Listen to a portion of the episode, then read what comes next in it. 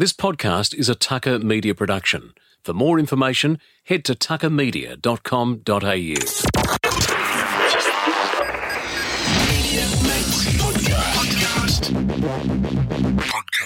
Hi everyone, welcome back to the Media Mates podcast. My name's Ralph Tucker.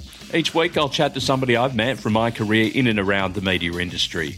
All of them have such great stories to tell. I'm not Michael Parkinson or Andrew Denton, but I do enjoy chatting to interesting media people about where they've been, where they're headed next, and everything else in between. My guest today is freelance presenter Greg Rust.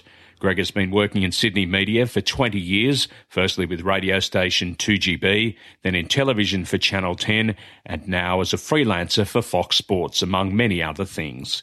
He chats about why he decided to chuck in a career in finance, what makes a good presenter and commentator, and why Daniel Ricciardo could become a Formula One world champion. Greg is someone who was very helpful during the early days of my career and one of the nicest blokes you'll ever meet. We caught up outside a cafe on a windy morning in Zetland, so please excuse the street and aircraft noise. It's a great chat, so I really hope you enjoy it. Greg Rust, welcome to the Media Mates podcast. It's been a long time, and it's uh, fantastic to catch up with you, mate. I've, I've followed your progress, obviously, on radio and in other areas, and uh, it's been too long. Now, you're the host of Inside Supercars on Fox Sports. How's that all going for you? It's been fantastic. So, quite a big change for me uh, career wise at the end of 2014 after. Um, about 14 years with, with Channel 10, I, I kind of stepped away and I'm more freelance nowadays. Um, so I work on the the coverage, uh, the supercars coverage, which ends up on Fox and 10. So I retain still a very good relationship with 10. But yeah, new panel show. It's only just over 12 months old. Um, Fox are very good with their panel shows, as you know, that, that are geared very much for the enthusiast.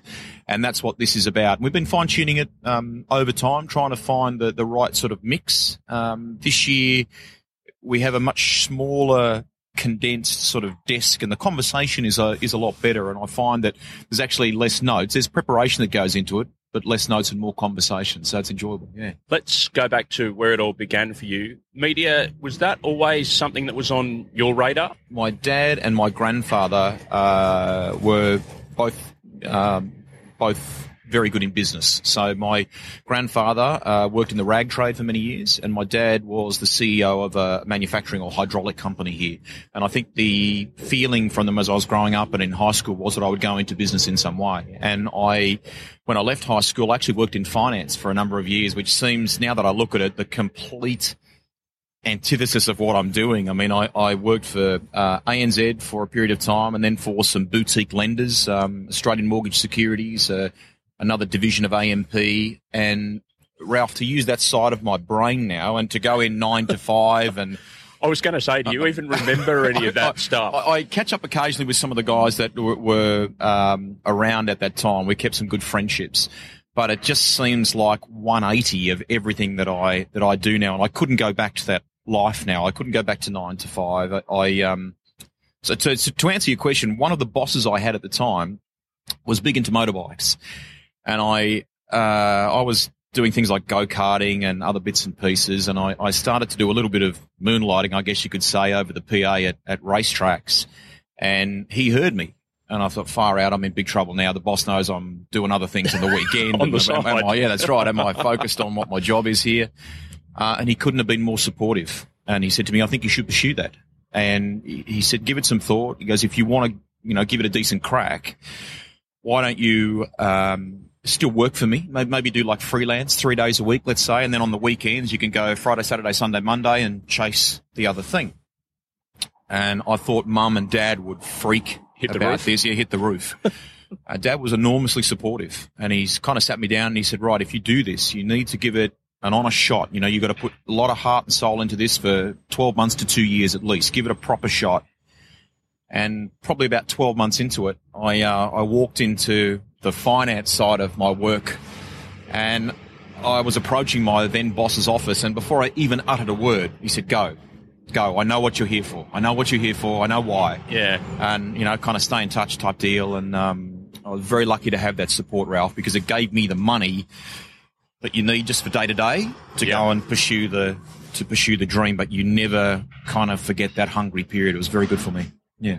Now, we had one thing in common before we actually worked together. You attended the Max Rowley Media Academy, as I did after you, I believe. What did that do for you in terms of giving you a basis skill to, to work from? A lot. I, I, once I started doing a few um, PA commentary jobs, I got to work with a couple of good operators, and one of them said to me, "Look, I think you have potential. You you need polish. You need someone to help you go and go and um, you know do some of these things." So I, I opted for for Max. He was the first place that I went to. I did a little bit of stuff, uh, not a huge amount, but a little bit of stuff at the film, television, and radio school as well. Um, but I did a good couple of years with Max, and I found it very, very valuable because here was I, I, I hadn't gone to Bathurst, I hadn't gone to to university and done media Yeah. studies and things like that. I was coming in it from the other direction, already being in it and doing a little bit of work. There are risks in that because you're you're out there, you're on air, but you're not polished, and you could find yourself rolled out the back door really Yeah. quickly. You know, so he was he was excellent. Yeah, and I, I drop him a line every once in a while, but it was it was a good foundation for me. It's a funny little place that place in, in Redfern where he had the little terrace house where, like you said, there would be people from all walks of life coming in and not all of them necessarily had aspirations to pursue a career in media. It was more about sort of self development. You didn't leave that place without becoming a, a better person or more confident in yourself. You just had that happy knack of, of bringing something out of everybody. let, let's say things hadn't worked out and, and I'd gone back to business in some way, I reckon the things that I would have learnt from Max for, you know, uh, addressing potentially a boardroom situation or public speaking or something, there's absolutely things that, that you got out of it that were greater than just uh, media. And you're right. Some people kind of discovered it wasn't for them at the at the time. Others found it was, or that they were perhaps better in one area than another. And and um, as it was, it was a very good. The fundamentals I got out of that, I still kind of use today. It was very good for me. So let's join the dots. We met at 2GB. How did you end up getting there? So, an opportunity uh, uh, opened up through David Tapp at the time, who was uh, who was working there, um, to go and kind of do some sport reporting and. Um, to be fair, made things that were outside my genre. Really, I mean, what I do now with with motor racing is the is the uh, the, the comfort place.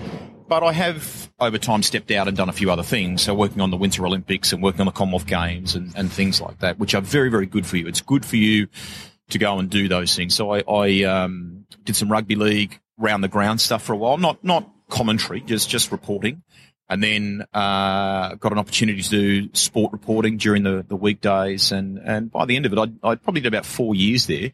And by the end of it, I did a little bit of, of news, general news reporting, and I actually ended up doing sort of nighttime and a little bit of daytime news reading, which I thoroughly enjoyed. That's actually something I, I miss of the things I do today.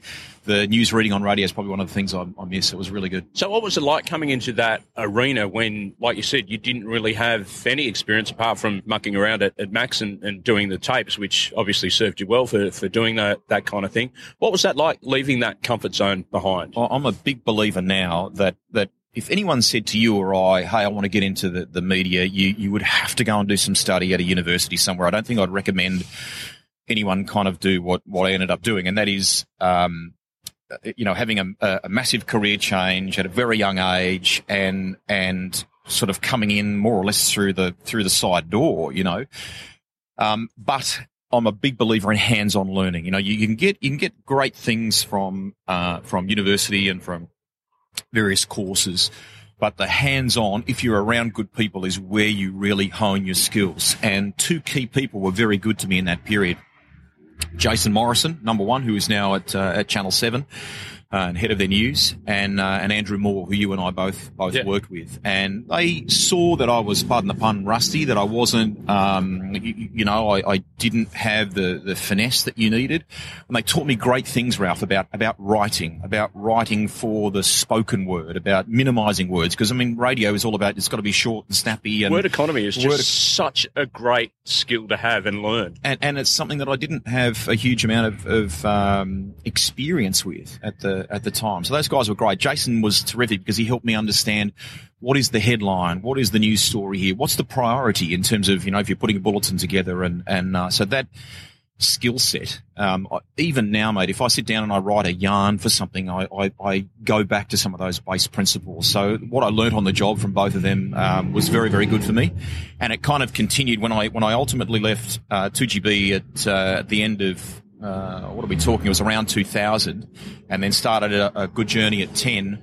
Uh, Jason was at 10 at that stage, and there were some good journos at 10, and, and that then sort of morphed into the TV I was already doing some TV stuff with SBS, but it, but it, again, the, the craft was honed for television by working around some of those good guys. Billy Woods is, is another one. The fact that Jason and Andrew were radio people, they made their way into the industry from both being teenagers. They were radio nerds pretty much. So to have somebody there that were probably only a couple of years older than you the fact that they weren't, you know, your 40 year veterans, they were your peers. So yeah. you would probably be able to cop the knocks from them a little bit better than if it was somebody in a senior and management position. Yeah. And, and, and, you know, you have to have some of those run ins at times to get better when, when, um, you know, there, there were days where, where, uh, I wouldn't say we, we fought, but we had, we had some tense conversations about different things. But again, that's all, that's part of the learning. And I would, you know, I might walk away from it and, uh,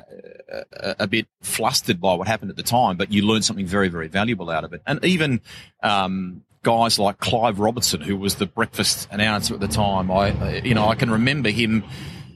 I was, it was daunting walking into his studio and talking to him about different things. And he sort of took a little bit of a shine to me and would, and would, you know, if I was doing something wrong, he'd give me a, he'd give me a pasting. He'd give me a pasting, but you learn from that, you know and just contributing to on air with him because one of the great things that working with Clive would have given you was just that unexpected curveball on air that you didn't know where he was coming from, but it would have taught you to pretty much think on your feet. Otherwise, sink or swim in those situations, don't you? Absolutely. I mean, I would go in uh, with notes, and I, I thought in my head we're going to go point one, point two, point three, and Max would turn hard right, and we'd go and talk about um, a Clive rather would turn hard right and go and go and talk about something completely different.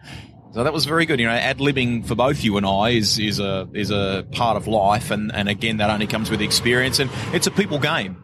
So Clive Robertson, a very different human being to a, a, an Andrew Moore or a, or a Jason Morrison, and you you learn to figure out how those guys click and, and what makes them work and and uh, how to have how to have you know good dialogue with them on air. 2GB was a, a, fun place to be around at that particular stage. There was a lot of young people, and you know, like you said, David Tapp was there and really pushing that strong sort of sport agenda. It was a place when 2GB didn't actually have the newsroom at that stage. It was actually closed until it then reopened. So I guess from your point of view, you were able to learn on the run on a station that was not as it is now, the number one station. It was always sort of seen as the, the poor cousin to, to UE. So to get your grounding in that area in a Sydney commercial radio station without having to go regional must have been something that you sort of looked at and, and, and pinched yourself on, no, on occasions. I, I, really did. I mean, a, a lot to be said for timing in life on many things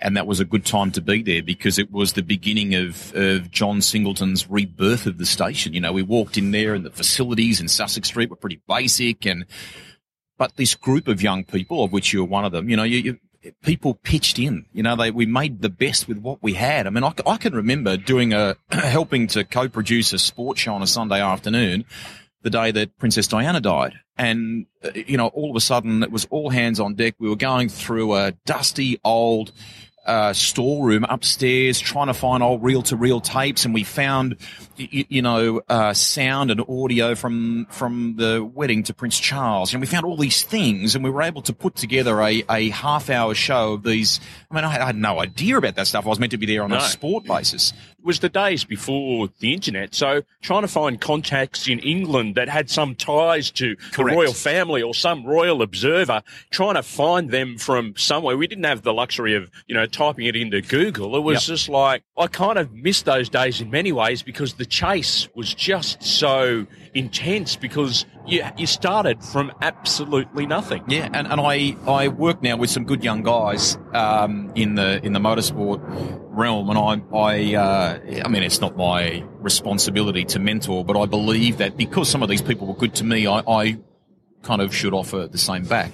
but that, that basic sense of resourcefulness, you know, sometimes park the phone, park the, the tablet, whatever, and, and yeah, okay, Google can help you find some things, but there's nothing wrong with going and knocking on the door of the team person, the driver, the whoever, and having just a conversation about what you need to need to know. You, you can, you can, as you say, make a phone call or, or uh, that that chase is is a very important aspect. Just looking it up and googling it, and then you got your headline. That's not enough in my books. I guess also from from that point of view, it opened your profile a little bit, so you're able to then transition to TV. I remember that you were doing uh, the V8 supercars at the same time you were at 2GB. So, um, how did that part of it actually work for you? It was kind of a juggle of, of three things. So Monday to Friday became very much the focus at GB, and and um, that was very good for me. I would do some TV uh, for a, a, program that is still going to this day on SBS called Speed Week, and it was post produced. Um, various kinds of motor racing that were sort of middle to to uh, club level, if you like. So it was good to. Not all of them can have the big splash that V8 supercars have on on television these days. So um, that was a great form of learning for me. And then, as you say, it opened up a, an opportunity at um, at ten. And again, when I got to ten in the sport department, the head of the sport department was a guy by the name of David White, who is a bit of a mentor even to this day. He lives in England and works for a company called the World Sport Group. Very good, very good. He, he knows his sport, but particularly he knows his motorsport. He competed in it at a, at a certain level himself and he was enormously supportive for us, but you also knew that you, you couldn't, uh, you know, we had to do it right because this is someone who, who passionately loved the sport. So you couldn't do a vanilla job. We were always, we were always aiming to make it a, and the group of people that we had there from Lee Diffey, who now works at NBC in the United States and is working on their Olympic coverage uh, in, a, in a week or so's time. Um, Billy Woods, who was and still is enormously good to me. I mean, he's ability to write and craft stories is, particularly in television, is second to none. He's got this beautiful way with words, and a bit like Andrew Moore, he can just sit at a computer and bash out these series of words within seconds that you you wish you could do as fast and as beautifully. You know, you might be able to come up with something similar, but it takes you two to three times yeah, as long. Yeah, yeah, you know? yeah. Um, so yeah, so working around those people, and, and I dabbled a little bit in sports tonight and things. So working in, in that environment um, was was very good. We were lucky to win some some Logie awards and things like that with the with the coverage, but it was it was passion based. Ralph, we had it behind the scenes, and in you know those on camera and reporting and stuff. People they were into it. We we were right into the sport. There was a collective um, bit like it was probably in the early 2GB days. People pitched in. You know, I can recall doing massively long shifts at 10, you know, almost 24 hours at times just to try and, because you wanted the perfect result, you know? And, but where that, where that helped me grow is that it, it helped you grow as a, as a live broadcaster and it helped me grow from, from uh, uh, news reporting to color stories to think, getting personality out of people and, and, with television, you don't have to just use your voice. Obviously, you've got sound, you've got Yeah. vision, you've got all these other things at your fingertips. So to learn to to uh, to better use that stuff as well. What was the hardest thing for you going from working in radio to TV? I guess what you sort of mentioned there, the fact that you had these other elements that all came together. Essentially, when you're in charge of news reading or, or whatever, it's pretty much a one man band. You might get, if you're a news reader, you might get a few stories written by a couple of other people, but essentially you write it all and you put it all out there. That aspect of working with other people in order to make it a production more so than just a you know a voice report. Um, Yeah. was that the most difficult thing to get used to? It becomes a people game. So you you have to and, and um, they're all different, you know. So you you figure out that this is what makes this particular you know girl tick who she's a producer or this guy who I commentate with or whatever it might be. Um, and you know, the, invariably as you go, politics becomes a, a, a part of it. I, I struggle with that side of things. I don't like it. I, I don't like that.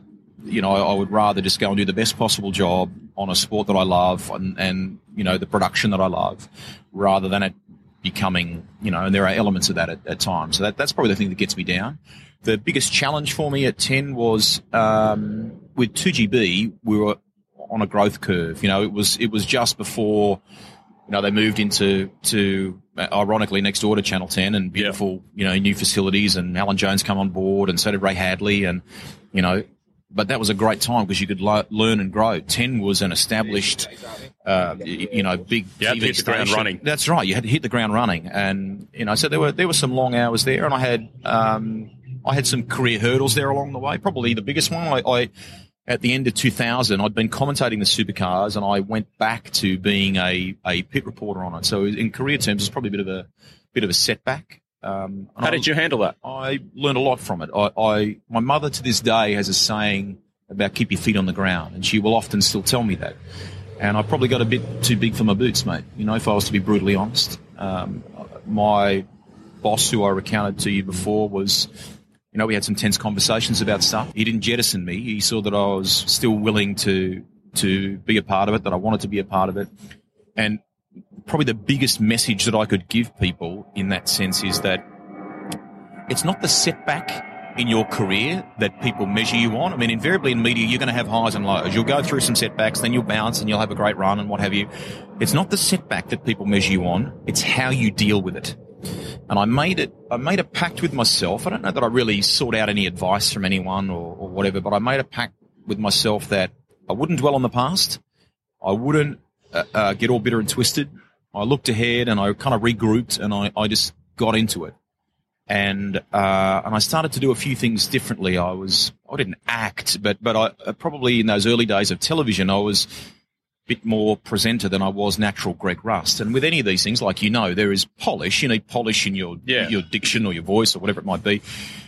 But on television, people can spot a, a fake a mile away, you know, and the more relaxed, the more normal you are. And, uh, uh, and I started to do a bit more of that. I relaxed into my own skin a bit more. And, and I think that was a big turning point for me. So yeah, the, it wasn't the setback, it was how I chose to deal with it. Is that purely based on experience? Like being able to reflect on those periods where you look back and just think, gee, I was cocksure of myself. I was full of it and I, I w- wasn't being, as you said, Greg Rust. Yeah, yeah. I mean, I think. I mean, it comes from a number of things. If you've got good people around you, good mates will tell you that stuff. Though, you know, and if you are smart, you'll listen to your mates. You know, they're they're they're not yes people. They're people that tell tell you how it is. I've got good family still to this day, very good family, both mum and dad. You know, they're enormously supportive, but they're not the kind of people that sit on the sidelines and champion the Greg Rust cause. They're the first to tell me, "Hey, mate, you know that's don't do that." Or, or Does it help you know. that they're not media people as well? I think it does. I'm a little It's bit great like- perspective. a great it? perspective. Great perspective. Um, they are motor racing people, though, particularly my dad. So that that helps. I'm actually talking to someone who digs it and genuinely has, and was taking me to the racetrack when I was 18 months old, and all that sort of stuff. So it's a good combination, mate. Really, you know. And, and then over time, you you from radio to television, you form good friendships with people, and you know that that you can come back to those people, and you there's not a day goes by where I don't learn something, Ralph. You know, I, I uh, you know, I might have a conversation with someone that I haven't seen for a couple of years in radio, and you know, they're going through a challenge of this, that, and the other, be it people wise, be it production wise, whatever, and you, you take little elements of that stuff away, and you always use it as you move ahead. How much respect do you have for people that work behind the scenes? Obviously, you experience that to some degree when you're working in radio and when you produce a show, or as you said, you in those old 2GB days were required to do everything. You're required to produce, you're required to present, you're required to do the whole box and dice. But when you're the front guy, when you're the main man out there and you've got a team behind you, Yep. how important is it for you to recognise the work that they put in to make you look good, essentially? I, I um, for me, it is essential. They, they are okay. You know, there are skills that I bring to the, the table that I hope contribute to the overall success of the broadcast. But fundamentally, those people are responsible for it. I, I know when I stand in front of the camera, I, I have a responsibility to all those people behind me to to do the best possible job because I represent them. And then when we get off air, I, I always make a point of going and talking to uh, as many as I can individually. Uh, many of them are uh, friends that I've known for a long time. You know, when I had a, had my 40th birthday in recent years, I, uh, audio guys, cameramen. You know, I, I had a lot of those guys come and attend that with me because they are they are vital to what I do. And you want the best product for the broadcast, so you need to work with those guys. So sometimes I'll sit back and talk to the cameraman about is there a better way to do this? You know, this is what I would like as the end goal for the story or for, for the look or for the person I'm interviewing. Is there a different way we could do this? And, and, um, their input is uh, often way better than what I can bring to the table. So you, yes, o- over that, since I joined 10 in 2000, I mean, you, you become, only if you want to, and I did want to, uh, a, a people manager almost. You, you, you have to, it's a team like it's like a rugby league team, and and you know the director of sport or the, the host or whatever is uh, you know the the like the coach, you know, or that that sort of feel. But you're all collectively trying to get the best possible result, and there'll be days where you don't get it over the line, you don't get the win, but but you need everyone going into bat together, and if you can't do that, if the people mix is not right, or more importantly, people aren't working together to get that harmony, to get that. Um, it's like a cohesion, isn't yeah, it? Yeah, that really? cohesion. That's the best word for it. I mean, if you're not, if that's not happening, it doesn't matter how hard you try, it won't. It won't be. It might be okay. You'll get it to air. You'll you'll get it perhaps to the finish line. But was it great? Probably not. You know, that they're, they're for me. They're, they're integral. You said coming from a, a different background into media, you felt in the early days you're a little bit green. What feelings did you have the first time that you stood in, in front of a, a, a camera and, and had to present something? In in addition to the things that I do now, one of the things I I um I, I help with uh, is media training. So I've been media training some um, some athletes for Red Bull recently, and some of them are at the end of their career and they're thinking about getting into broadcasting and stuff like that. So I kind of try and share the things that I've learned. But you, I mean, daunting probably isn't a strong enough word. And you were looking at this big plastic black thing, and and it's not like you and I sitting here talking face to face now, where you, you, you can interact. And I used to try and imagine my mum for a little while, uh, uh, and on the other side, and how I would talk to her. And um, uh, yeah, there. It's funny how different people have different techniques. Like Very. other people would perhaps like maybe envisage having an entire crowd in front of them. Other people just want to focus purely on that camera. Other people, like you said, want to have that one to one conversation. So it's kind of strange that a whole lot of people that you talk to have these different ways of whether it's putting off those nerves or making them feel comfortable. Yep. And and probably the best thing uh, that happened to me in that sense was working with Barry Sheene for a little while. So uh, Barry was a massive. I mean, he was a rock star in England. Uh, you know, a, a two-time 500cc world motorcycle champion, and he brought character to the sport. I mean, to this day, we admire him greatly for that. He was this Cockney git who always did things that was, um, you know, caused a stir or, but he was big on before we would start anything, before we would start a. V8 broadcast or a MotoGP broadcast or whatever, he'd say, "Here, let's have a laugh." All right, and if you if you and we'd be having uh, a laugh with the the studio crew, or we'd be doing rehearsals, and there would be antics, and you'd think, God, you know, are these guys serious about what they do? But what it actually did, it took the serious edge off off um, what was very important to us, and ensured that we had had fun. Because if you're not having fun, the people at home aren't having fun, and, No. and that's no, he was he was great for that. I mean, he had stuff in his contract about he don't ever wear jeans, he'd never wear a tie, and you know all that kind of stuff. But we always had a massive laugh before we got going, and then it came, it translated to on air. That would continue. Yeah. There's the presenting side of things, but then there's also the commentary side of things. Now, what were your greatest challenges in, in those area? In because everybody has a different style. Some people get caught out in the early stages of their career uh, trying to emulate somebody else. So they, they end up trying to sound like somebody else. How important is it for you to relax into your own commentary style when you, you're going through that as opposed to uh, the presenting side of things? I, I couldn't think of a of a stronger piece of uh, advice. I mean, I love doing impersonations, but uh, you know, for me to commentate a supercars race like Ray Warren would be a massive mistake. Um, I I think uh, commentary has evolved and changed as media has changed as well. So, you know, Daryl Eastlake had this uh, unbelievably infectious, loud, huge style about him. But you can't commentate like that anymore. You can't, certainly in car racing, I don't think, or, or bike No. racing, you can't call like that anymore. And people have so much at their fingertips now that, that you have to, um, you have to craft in and, and bleed in, blend in things that they don't know. Um, you complement the broadcast in a manner that is it's not a discussion. It's got to be. It, there's got to be commentary, but it lends itself to discussion a little bit sometimes with the co-host. And you want the people, a bit like they do in Big Bash. You know, they want you to enjoy the fun with them when they are conversing. There's still play-by-play um, elements to it. Um, it's not shouty. There are pauses in it that allow the natural sound to come through. A lot of high-end uh, TV executives they love that. They love. I mean, at the end of the race, you know, when when uh, the, the team are cheering and, and the celebrations are just happening. Shut just shut up. just shut up. Yeah, that, that's way more powerful than anything I could say, you know.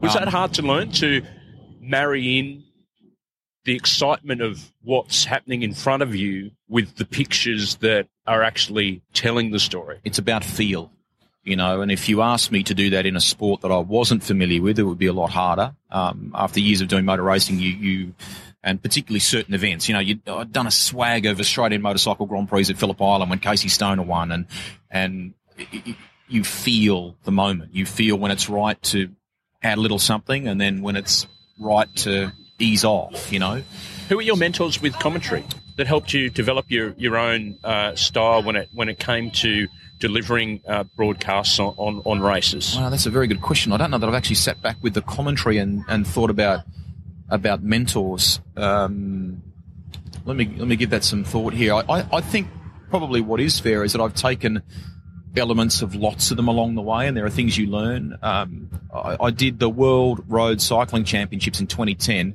and still that's still a massive highlight for me. And I got to work with Phil Liggett and Paul Sherwin. Oh, amazing! So just amazing. And I mean, you know, when you watch those guys, they did it exactly the same as they do with the Tour de France.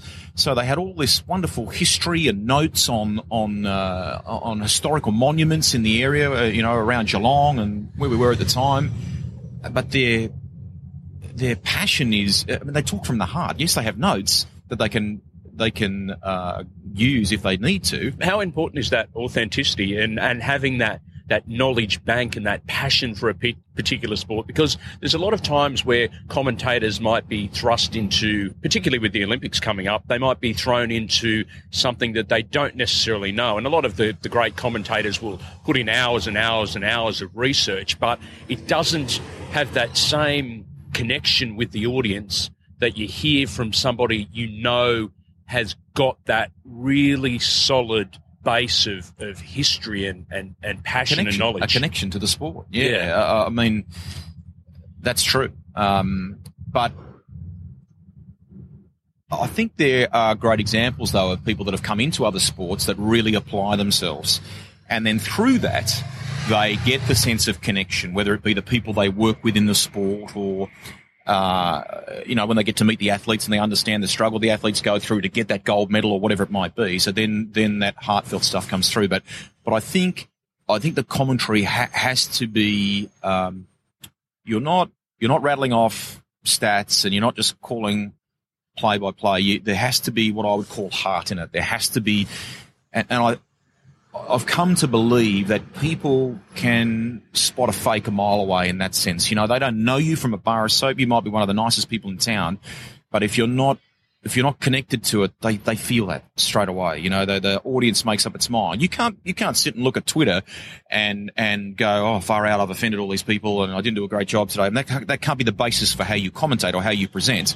But you do have to, I think, understand what the, what the popular feeling is among those that love the sport. You know, what's the thing that they're talking about? What's the thing that they're wanting an answer on? And you know, we've got some great things at our fingertips now that we never had in radio. No, exactly for that for that stuff. You know, but um, calling from the heart, I think, is a is a big one. Do you have any commentators, say outside motorsport, that you look at and just say, they're just magnificent at what yeah. they do. Uh, Phil Liggett for me, yes. man. I mean, that's a perfect example. I mean, to get to work with him on that occasion, and we still message each other every once in a while. I mean, he's just the great example of someone who took a sport that he loved, immersed himself in it, uh, managed to create the job of a lifetime, and and um, you know, away he went, and he's unmistakably cycling. The moment he starts talking, you know it's Phil Liggett, and you know it's about uh, track cycling, road cycling, whatever it, whatever it might be. I mean, he's a great. I think he's a great example. I love what Baz did because he he brought and reminded all of us that character is hugely important in sport, any sport. You know, Um, It's about light and shade, right? light- yeah, absolutely, absolutely. Yeah, he, did- he did some. he could get away with stuff now. I mean, if I said some of the things in commentary that he said, I'd probably, you know, get rolled out the door and never heard of again. Uh, but yeah, I think character, having a laugh, uh, uh, deep connection to the sport, huge passion for it.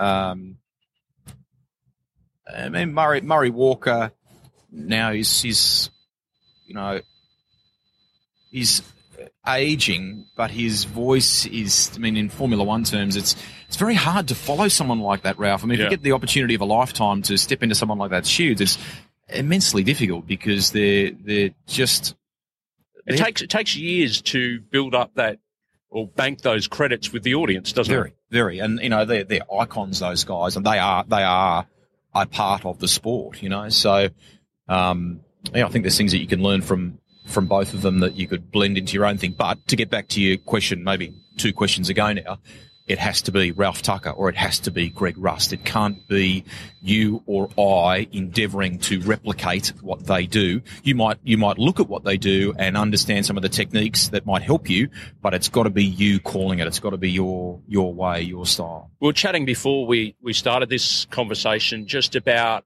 how well uh, the V8 supercar guys do. It's now called supercars, but how well they do in buying into the overall presentation of the sport and the fact that NRL and the AFL could learn a lot about how to present themselves in terms of an overall picture. It's really just been a strong development and, a, as I said, a, a huge buy-in from everybody in the sport to make it such a complete television package whenever you watch a V8 Supercars round.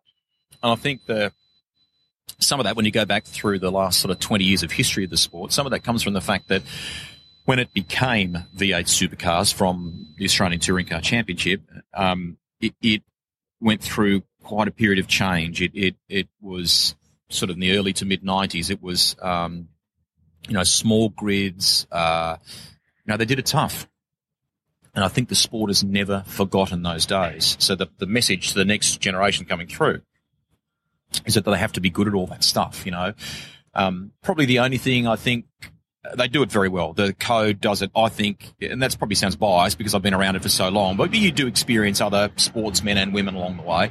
Um, but sometimes I feel like codes, other codes, uh, don't give fans enough uh, access or media enough access to these these uh, other sportsmen and women, and they should.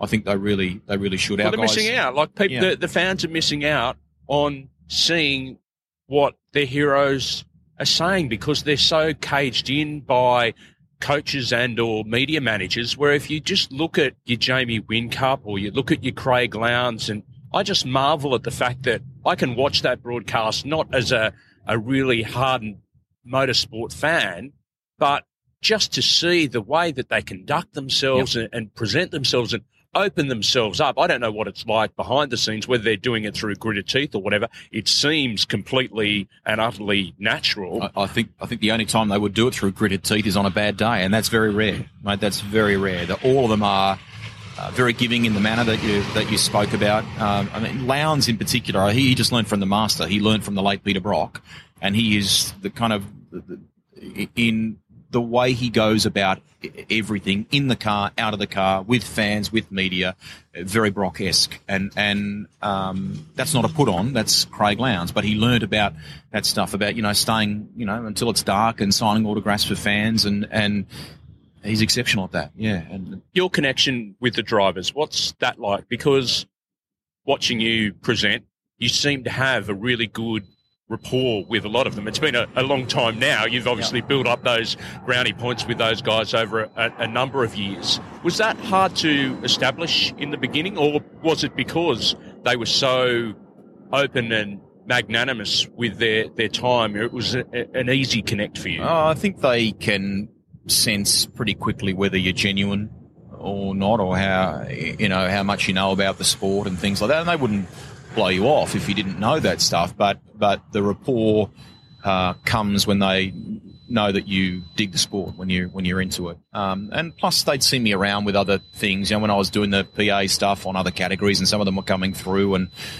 those guys don't forget you along the way. So I mean, it's it's remained a part of my life. I I met my wife through Greg Murphy. She went to high school with him, and you know, so there's things, there's little sort of anecdotes like that. I've always believed in being very neutral, Ralph. You know, you can't you get to know these guys, and and um, there are things you do away from the sport that are friendship based or, or whatever. But you know, at the end of the day, uh, respectfully, I have to be able to ask some questions at times when when things aren't right. And you know what? They they're okay with that. They there are. I was going to say, how is that separation from professional you to you know obviously building up a friendship with, with these guys Yep. off the track? Yep. I mean, uh, I, I I think the the spending time with them away from the track helps you in other ways. You know more about the person, you know more about what they're like away from the track, and that then helps you in the. It might help you in the style of questioning, or it might help you um, just to understand how they tick. You know, but but I think if you then had to ask some tough questions, as long as you went about it the right way, they would respect you for that. Yeah, and they do. Looking at this season, I mean, in recent years, was obviously seen the the domination of, of Jamie Whincup, which sort of has come to a degree where other guys are now sort of starting to to catch up and, and, and go past. I mean, it's it's probably been the most exciting uh, season in, in recent memory, hasn't it? It's been unbelievable. I mean, it is genuinely the toughest, most competitive that we've we've seen it. Um, you know, Jamie leads the championship now, so he's showing uh, that he has his eyes on a seventh. I mean, that's amazing. Greatest of all time. He's ne- nearly chalked up hundred race wins in the championship. Uh, wants a seventh title. We're seeing the emergence of Shane Van Gisbergen, who's you know gone from being in a small team to now being part of the Red Bull framework. And he just looks fearless. he doesn't does, and he's he's taken maybe a couple of rounds to get back into that big team uh, way and style. But yeah, mate, I mean, and he's driving something all the time, Ralph. I mean, as you and I sit and talk here, he's in Belgium about to do a race in a McLaren. You know, so I mean, he's in, he's in something all the time, and that helps you. You know, and he's he's a great character too. He's got a uh, a real good understanding of motor racing and motor racing history, and he's different to a Whincup and a Lowndes, you know. But he's learnt from some of the things those guys are, are doing in the public domain. Um, a few people think that he will be the man to win the championship, you know. So there's that. And I mean, you've got the great story of Craig Lowndes in his early 40s, who's driving like these kids that are half his age, and um, the the fans love that. You know, they love the fact that Lowndes is absolutely in the mix and won the last race at Queensland, and yeah, just awesome. There's also Formula One. Uh, you spent a, a lot of years being part of the, the Channel 10 coverage for that. It's something that you obviously enjoy. We've been blessed in Australia over the last, well, since 2002 to have Mark Webber and then Daniel Ricciardo coming through just at the end of, of Mark's uh, racing career. What kind of ride has that been for you? The fact that we've actually had some Australian input in the greatest motorsport championship in the world. for me um, unbelievable because I've watched both of them grow and go through different categories to get to this point. Mark, even more so than Daniel. Daniel was obviously West Australian based, but you know you'd see him pop up here and there. Um, with Mark, you know, I mean, he was, uh, you know, he did a number of categories here in Australia, Formula Ford in the in the mid '90s, and he's, you know, the family weren't made of gazillions of dollars, and he did it through sheer persistence and determination and Was it David Campisi that early, funded early him on, in early, in the early on, days? Early on, he's one. He's one part of it. Um, Mark's partner Anne was very good. Um, you know, it's a it's a seriously, it's a great story of how you know people would have looked at him and gone, "Mate, you're mad. This is never going to work." And he he did it through sheer determination and, and persistence, and he did it his own way. You know, we talked before about being I mean, the Mark Webber I know today, okay, he's been shaped by the, the rigors of Formula One and, and by European life, but he hasn't changed. He's the same bloke. And, and I, uh, I asked him for a hand with something recently, and, you know, the response comes back straight away. I mean, he's just unbelievably good like that. Daniel's a different character. Um, both have been tremendous in the media, I think. And, and as Ricciardo he's got real character about him. Hey, real Oh, he does. character. Yeah, you know, yeah. Mark's a, a great straight shooter. Uh, um, I mean, some of the commentary he's been doing either for Ten or Channel Four in the UK. I mean, where he can now he doesn't have to worry about anything. He's still racing in sports cars, but he's lending his his Formula One experience to the broadcast, and it's phenomenal. I mean, he's you know he's got a view. uh, He's earned that view. He, he knows how to articulate it. Um, and and Dan has always, you know, Mark was was good with advice and things for him as he was coming up through the ranks and very supportive because he's a fellow Aussie. but Dan's been big on being his own man as well and going about it his own way. And I, I believe, without overstating and I believe he'll be a world champion one day. And when he does, you, you've got a bit of he won't mimic a Barry Sheene or he won't mimic a James Hunt, but there's real character about this kid. Yeah. Talk to me about Mark Webber. I don't know whether he was the victim of tall poppy syndrome, but went through that stage of when he first burst onto the scene in that first race in, I think it's 2002. We were all cheering for him, and then all of a sudden, he just seemed to cop a bad rap. He was much maligned for, for many years until he won his, his first race, and then all of a sudden, people were back on the, the bandwagon. What did you make of all of that? Oh. Because you obviously built up a, a connection with him, and it, it's a, it's a bit strange when you you meet the person as opposed to the seeing the publicly presented person that's in the spotlight or the way that they're portrayed by certain elements of the media. What was that like for you? Just watching that sort of narrative evolve. I, I would try and uh, chat with these people that held that view and convince them otherwise because it was that's it was it was an incorrect perception. You know, you have to understand that that to get into Formula One, I mean, he he got that fifth place in 2002 at the Australian Grand Prix with Minardi. They were a back market team owned by a, an Aussie entrepreneur, and and from memory, uh, they, they had enough. They'd stitched a deal together that was enough for two races. And those points from that fifth place finish in Australia, which was absolutely against the odds. I mean, the gearbox should have failed. There should have been all these problems with the car. Yeah. Now he fought off uh, some big names to, to, you know, and in the end, they, they, uh, let him even celebrate after the official podium on the podium, which is almost unheard of. Yes. It was that bigger, that bigger deal. Um, and mate, that, that he was away then, you know, that, that they, the points from that, uh, and the, and the prize money that's attached to it help launch the rest of his time with Minardi for the year, and and people saw how gritty, how determined he was, and they were prepared to to give him a Guernsey. But but you know you can like anything in life. You could you could join a radio station or a media outlet at just the wrong time as they start going through a rating slump or whatever. And there were times where there were teams like Williams that should have been, uh, you know, winning races and being championship winning material, but the car wasn't it went through a downturn.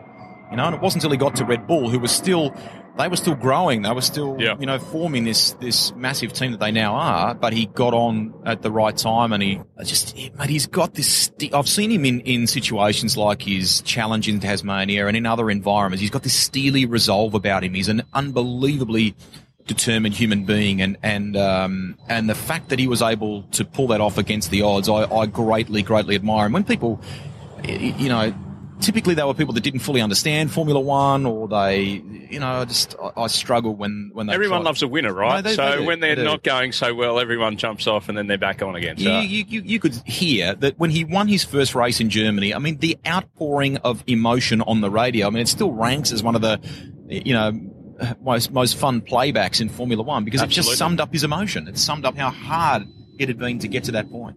Then you look at someone like Daniel Ricciardo, who just seems to have been embraced from the get go. He probably hasn't had the, the lows that, that Mark has sort of had. So therefore we haven't been, you know, chipping away at him. But, um, mate, I tell you, as someone who I said, as I said before, who isn't a great lover of mo- motorsport, but who's a great lover of sport, he's just such a great breath of fresh air. 100%. Like, you know, just, yep. just even, even, even in Formula One. You know, oh, even yeah. in Formula One, you know, you look at guys that are like Kimi Raikkonen and just so focused on what they have to do and so intense. And then you look at Daniel, he just looks like he's having fun yep. every time he goes to the track. And, and, on the rare occasions where he's not smiling, and I mean, they're, they're few and far between, you know it's for a reason. You know it's because he felt like a win at Monaco slipped away from him or, or and, and not you know, not because it was his fault, because of things that the team did or didn't do at the time.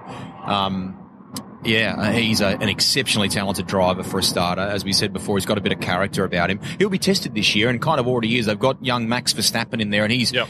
very fast. Um, so, but you know, that's when you play in any sport at the ultra elite level, that's what happens, isn't it? You know, you, you come up against, uh, uh, teammates or, or, you know, if you're in a cricket or a footy team, invariably there are people waiting on the sidelines for their big first grade opportunity or whatever it might be. And yeah, what is it that you admire most about people that put themselves through that? Like for me, to just have that fearlessness inside a car that is going at a ridiculous speed. Yep. I just marvel at the fact that they're able to psych themselves up every time they, they, they put their themselves. I mean, you've got to think about the fact that it, it's not just the race; it's it's the practice and everything that goes along with that. Yep. I, over time, I've been lucky enough to do a couple of things for stories that will are etched in my mind forever. So one of them was a two-seater MotoGP ride at Phillip Island with uh, Randy Mamola, who's a former Grand Prix winner and exceptionally good,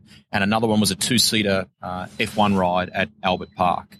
And when you do those things, you you having been around the sport for a while, you you think you understand how ferocious it will be, how how uh, how hard the braking is, how the car corners or the bike corners, and doesn't your brain actually can't compute how full on it is. And when you walk away from those rides, which may only be two or three laps, and then understand, okay, they got to do practice, they got to do qualifying, they got to do a twenty odd lap race in a MotoGP terms, or or fifty odd in Formula One terms. I mean, to do that, to be on the absolute edge where the thing is is borderline spearing off the road every lap, because that's what it takes to win. That requires a very special level level of talent, Ralph. I mean, you can you can apply yourself, and they, they do. Invariably, they do in in training and everything else. But to be able to do that requires a level of skill, mate, that I could only dream of. They are unbelievably good. Well, and you think about some of them, they have careers of, of 10, 12, 15 years in the in the sport when your life is pretty much on the line every time you get into the car. Yep. I mean, the, the sports both are very, very good on safety. I mean, they don't, they're always looking inwardly at ways to improve safety. The Formula One's doing that at the moment. Um, but yes, I mean, to, to, to do that requires a mindset that, that, you know, you've got to be able to. I did a little bit of go karting with my dad when I was younger, um, but I learned very quickly when you come up against these guys and you see what they do and how they lean on the tyre and how quick they're prepared to tackle some things. It's, I mean, I wish I wish I had that. Uh, what's the, what's the word for it? I can't swear in this podcast, but I wish I had. I wish I had those extra parts or those better parts. There's also the fact that these guys are as physically fit as any athletes in the world, aren't they? Yep. I mean, Webber learnt from watching Michael Schumacher. I mean, Schumacher. Senna kind of started it. He took fitness to a whole new level in Formula One, and then Schumacher went to another level again. And um, you know, Webber could uh, hold his own in uh, mountain bike races, triathlons. I mean, you name it. He's just just ultra fit, even even now. Um, I don't think many of them like the fact that the rules in the sport meant that sometimes you had to be, particularly now, you've got to be almost wafer thin. You know, that's too much. That's probably a bit too far. Yeah. But uh, I mean, uh, Mark loves that side of it, the fitness side of it, understanding the, the, the you know nutrition and all that sort of stuff. Um, uh, that's a very, very big part of being a successful athlete. But the thing I admire the most with with both Daniel and Mark is that uh, you know they to go and move away from Australia to live in England at a very young age and you know away from friends, away from family, away from all the comforts of, of home, and to be so. Uh, there are days where I wish I had a bit more of that. You know, you and I have got a bit of drive because you have to to you know survive in the media. But what they do, mate, that's that's special. The fact that they what looks like they take a punt and it could all not work out. They could come back to Australia and have to be a finance guy for all I know if it didn't work out. But the fact that they're prepared to have a punt and put everything into it, and even when the chips are down, get back up and go again, and then get back up and go again. Um, when you see them win, ultimately win a Grand Prix, that's and you know the struggle they've been through. That's yeah, pretty special. As a TV presenter that has been around for a long time, what are your thoughts on the advent of social media and the role it plays within television and, and sports broadcasting? Because obviously you had a career before that where there might be a whole lot of people out there that didn't like Greg Rust. You wouldn't know about it. No. They'd have to take the time and, and, and write a letter, or if they had enough uh, guts, give you a ring through the Channel 10 switchboard. Switch, yeah. You know, nowadays, every Tom, Dick, and Daisy can have a pot shot at anyone they like at any Yep. time they like. Yep. I always believed in the in the particularly in the in the ten days that if those letters or if those phone calls came through within, and there were there weren't many. I mean, I count less on one hand the, the, the amount that I had. Um, I believed in answering them. I believed in trying to understand where the viewer was coming from. If they've taken the time to put pen to paper, they're pretty wound up about something. What is it that they're wound up about? And let's try and resolve that. Um, I've uh, adapted social media. You and I worked with Trevor Long for a Yep. long time. He's been very, very helpful to me in that area. I wouldn't profess to be a guru at it, but I've learned a lot of things. So I don't do Snapchat, but I play uh, with with Twitter, Instagram, and Facebook, and all are very good for me. But you I- use Instagram really well in terms of being able to give an insight from somebody who is living it and being able to share not only the current day experiences, but I love the fact that when you bring back those old pictures that might be with a Barry Sheene or it might be Yeah. with a, a Leigh Diffey or someone who just sort of takes you back to that period of time. So that's obviously something that you enjoy doing because, you know, you've obviously built up a, a following over many years through your, your broadcasts. I, I, I maintain, in a bit like the example I gave you before about mum saying to me, keep your feet on the ground. One of the things I am uh, very, uh, one of my big beliefs is that I am a storyteller. I am not the star. I don't, that's not how I look at myself. I, yes, I work in a frontline role in, in that sort of stuff, but for me, it's the Whincups, it's the lounges, it's there. And there are times where I, I show some of the things I do on television or, or whatever, but I try where I can to behind the scenes. If I can take viewers or people that uh, are willing to follow me and show them, hey, this is what goes on, or here's a laugh with with Craig Lowndes, or here's a you know whatever it might be. It might be just that you're on the start line and you can soak in all the atmosphere and the plane flying overhead, or whatever it might be. You know, so I'm a horrible photographer, I think, but, uh, I try. I try. Um, when I do get some of those messages on on on Twitter, I I believe every day when I when I finish the broadcast that if you've done the best thing you can possibly do with the broadcast as yourself to tell the story of the race, whatever it is, then you can you can pretty well sleep soundly at night. I might look at some of that stuff. I don't let it get to me. In the early days, I probably would have. I don't let it get to me, but I use it as a as a bit of a litmus test. If there's you know ten people in there that are bluing about something, and it, it doesn't necessarily end up being about Greg Rust. It might be about something, a decision in the sport or something. That to me is okay. That's a conversation starter. These people are wound up about the fact that so and so got penalised. So how can we talk about that when we're on Inside Supercars Yeah. next time? Or how can we you know, I, I don't have to physically reply to, or I, I, I have a policy. If I do reply, I reply once. I don't get involved in tic tacking because you can get hot under the collar and, and You can't let it consume you. you. can't let it consume you. And also to, unlike you and I sitting here now, you can see my facial expressions. You can see how I'm, you, in some text of whatever it is, 140, 160 characters, you can't do that. People can't You can't see- gauge the mood. You can't gauge the mood. So I, I only go back once, but I use it to gauge sentiment. And if I feel that there's something that needs to be addressed there, okay, let's talk about it on Inside Supercars. Or let's, you know, viewers, unlike ever before, are able to be involved in a broadcast now. So what, let's, let's embrace that. If it's reasonable, rational conversation that is uh, fair and balanced, let's do it.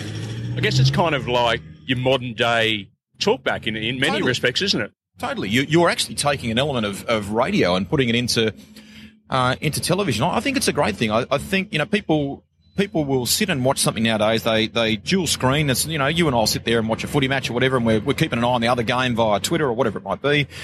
So you know if people are talking about that stuff, we should I within reason. Um, you know, as I say, as long as it's fair and balanced. If I if I open a conversation about a penalty for Jamie Whincup that happened on whatever lap it was, you know, we can talk about that, but then we should also counterbalance it with, well, why did the officials come to that conclusion? Let's let's always try always try to present a balanced view on it, balanced take. We'll wrap things up in a sec. I think every cement truck in Zetland's just uh, gone past us as we sit outside this this cafe. But I just want to get some advice from you for anyone that's looking to break into the media and forge a career, whether it be radio or, or TV. Go and get a proper credential first. Uh, once you've done that, don't be afraid to do the hard yards. You know, do the late nights. Do you know, while you're at university, go and try and do writing for some websites to get some experience. Be diverse. Don't just come in and go, you know, you and I loved our, our period of radio, but we're sitting here today with a, a much broader skill set. And we, you know, I, I, write for websites, I do voiceovers, I do some radio here and there, and in addition to the television, I'm not just. You can't, I think, in media anymore be one dimensional, if that makes sense. You've got to be, you've got to have a very broad skill set, but be prepared to work hard and be adaptable. You know, social media has come along in, in my career and that's created a significant change. I mean, there will be for the next breed of media people, the next generation, there will be things I've never even thought of, you know, that will, um, providing you understand them and if they're working, embrace them. We've seen now, even in terms of the, the advertising spend and how the pie is split, you know, the, the, the total advertising spend in Australia, I think for about two years now, the bulk, well, not the bulk, but the, the biggest slice goes to digital activities, you know, more so than radio and TV now. So that ultimately means for you and I, there's a shift in what we do. You know,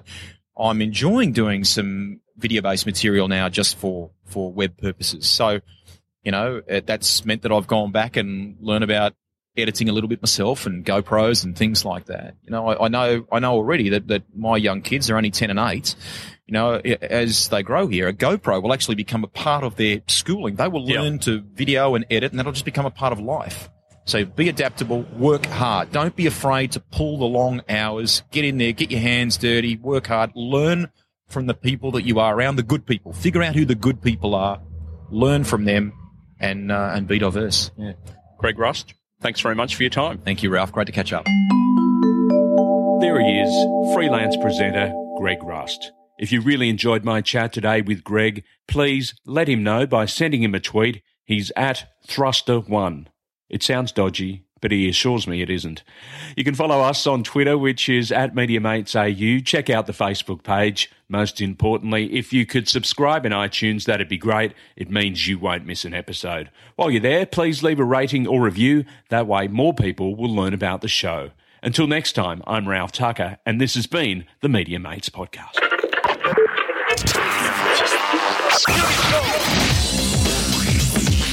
Media Mates Podcast. Podcast.